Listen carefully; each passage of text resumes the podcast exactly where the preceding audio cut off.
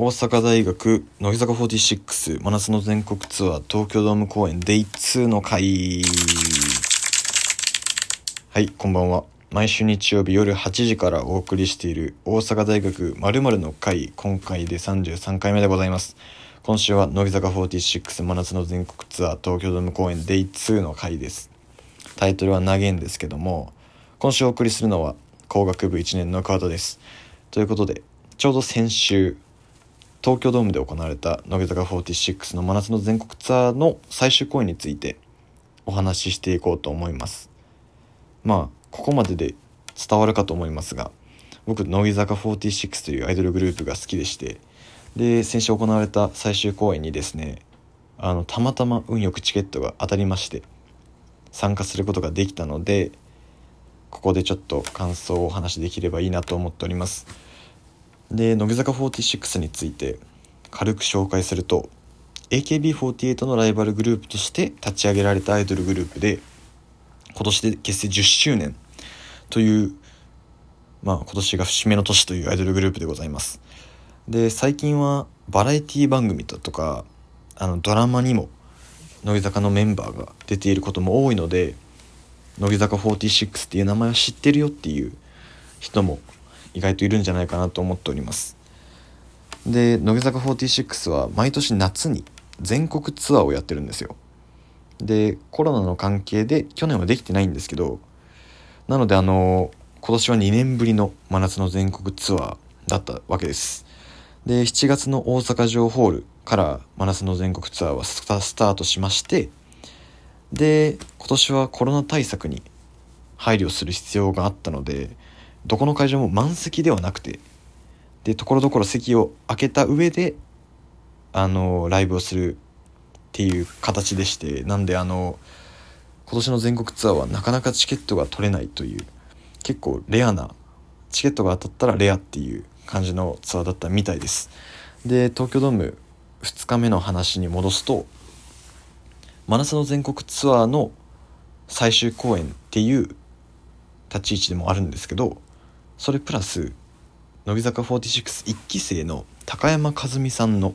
卒業公演でもあったんですよ今回の東京ドーム公演が。で高山さんについてちょっと紹介するとまあ乃木坂46の1期生なのでもう10年ぐらいずっとアイドルをしてる人でで優しい雰囲気をすごいまとっていてで周りのメンバーにもすごい愛されるようなメンバーでございますで高山さんクイズがお好きな人で最近は「Q 様」にもよく出られててあの MC の位置に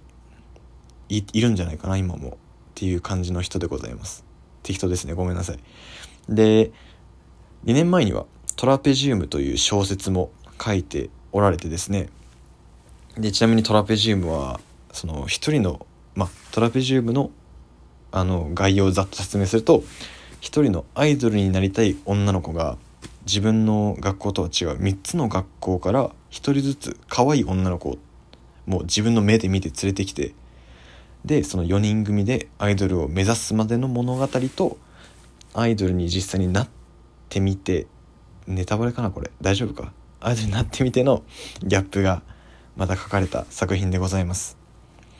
あの僕好きな作品なんですよこれ。結構読んでると爽やかな気持ちになれるというか。なので是非皆さんも機会があればお読みください。でライブの中身に入るんですけど。中身というかまだ中身じゃないんですけど。ライブの会場に入ってすぐにあのそのフリーペーパーみたいな。その、まあ、自由に、まあ、一部ずつお取りくださいみたいな。感じのスペースがありまして。でそこには、まあ、1枚のチラシとで一つの冊子があったんですよ。でチラシの方には高山和美卒業企画実行委員会って言って高山さんのファンの皆さんまあファンの中でも、まあ、高山さんのために何かしてあげたいという有志の皆さんの集まりがあってでそこの方々があのこの東京ドーム公演の一番最後にメンバーがね決まって「ありがとうございました」って言った後に礼をするんですよ。その時にこの紙をねあげてくださいっていうこのチラシを高山さんに見せてあげてくださいっていうチラシが置いてあってそこにはあの高山さん卒業オメイジングっていう風に書かれてるんです。でオメイジングって何かっていうと高山さんは昔から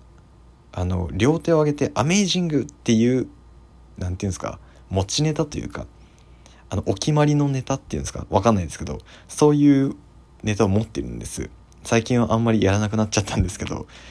でまあそのネタをもじって、まあ、オメイジングっていうふうに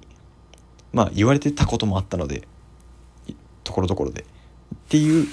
ので、まあ、高山さん卒業オメイジングというチラシをまあぜひあげましょうという企画のそのためのチラシとあと高山さんがそ、えっと、小説をね出してるっていう話をしたんですけどその高山さん本人がその自分の卒業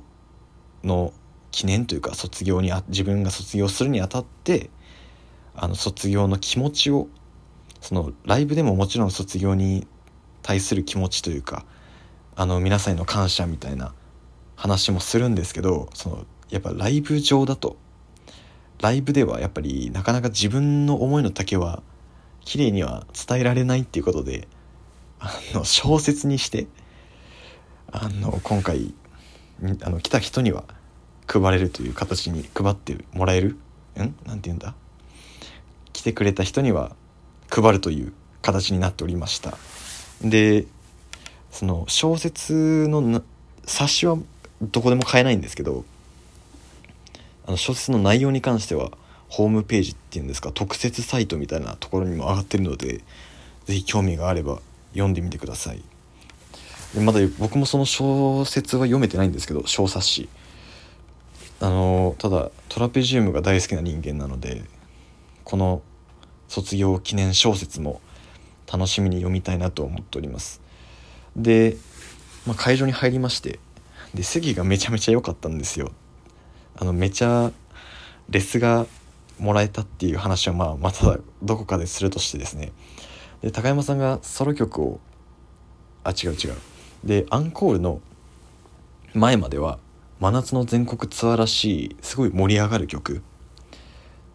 あの夏曲って乃木坂の中で夏曲って言われる結構盛り上がる曲が何曲もあるんですけどそんな曲だったり。であとは記憶に残っているもので言ったら4期生の「アイシー」っていう曲があってそれは乃木坂の4期生だけの楽曲言ったかな？4期生だけの楽曲ででミュージックビデオがすごいバズったみたいな。その曲調がすごいポップででなんか SMAP になんかに SMAP 風味の曲調だよねみたいな感じで、まあ、盛り上がった曲でもあるんですけどでその曲の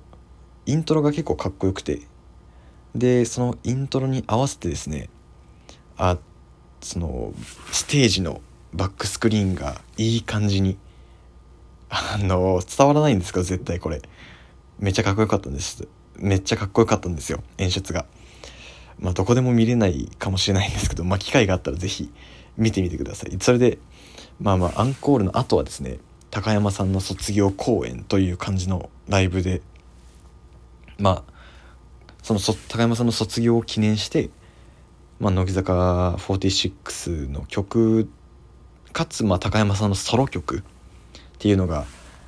その今回高山さんに与えられたって言ったら変ですけど、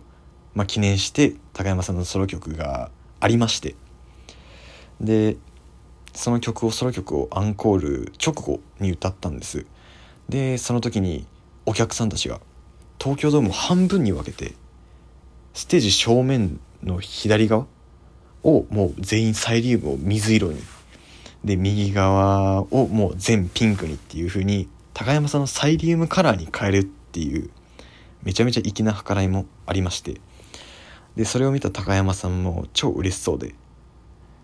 でそんな嬉しそうな高山さんを見る僕らファンもめちゃ嬉しいというまあウィンウィンなこともありまして。でまあさっき話したその高山さんの卒業オメイジングのチラシについてもですねあのまあちゃんとみんなタイミングは一緒にねそのチラシを掲げましてですね。で高山さんもちろん知らないわけなのでそんな企画があるとは思ってもないのででそれを見た高山さんももう感動してめちゃめちゃ涙流しましたね。えー、いいもんですね。なんかこっちまで幸せになれるいい企画だったなと思います。ありがとうございました。それであのまあ卒業されて1週間経つんですけどまあ未だに全然実感は湧いてなくてですね。でもまあ乃木坂の冠番組がテレビ東京でやってたりするのでそういうところで高山さんがいないことをどんどん痛感していくんだろうなと思っております。で高山さんが乃木坂を辞めた後というか乃木坂卒業後芸能界に残るだとか残らないだとかの話はあんまりされてないと思うんですけどまあでもこれからもどこかでテレビで姿見れたりだとか、まあ、小説が読めたりだとかいろんなところでファンと関わってくれたらいいなと思っております。まあ、ラジオの回のインスタグラムの方でも東京ドームのお話はちょっと出てるので投稿があるので是非よかったらご覧ください。じゃあこんな感じですかね。じゃあ今週は桑田がお送りしました。また東京ドームの、まあ、レスがもらえたなんかの話をねまたどこかでしたいなと思うのでその時はまたお聴きください。ありがとうございました。